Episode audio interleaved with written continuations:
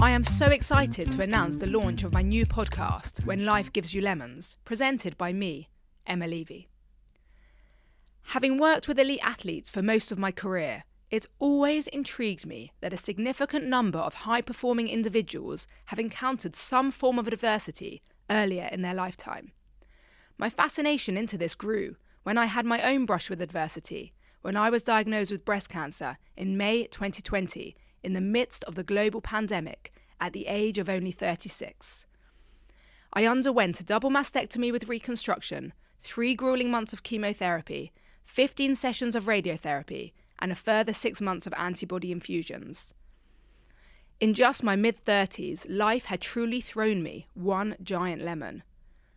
But I have always been a positive person and a passionate advocate of exercise, being hugely beneficial to my mental as well as physical health. So, in my very first session of chemotherapy, I set myself a goal of completing my first Olympic distance triathlon as soon as I was physically able to do so. Once I had approval from my doctors, I started training, and 11 months following major surgery and only one month following completion of all active treatments, I completed the London Triathlon.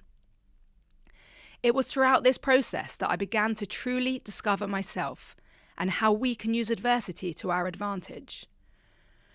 During this period, I questioned whether it was my positive mindset or maybe something deeper which enabled me to bounce back and to train and compete for the triathlon.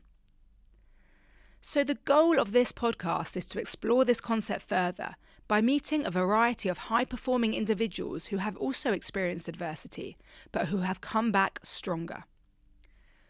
So each week, I will be interviewing a new guest from the sporting, cultural, and corporate world and beyond. Some you may have heard of, others maybe not, but each have an inspirational story to tell. I aim to delve into their stories from trauma to growth and attempt to understand how some individuals are able to use adversity to their advantage. My hope is that by sharing and exploring these stories, we can help others deal with adversity and inspire them to do great things.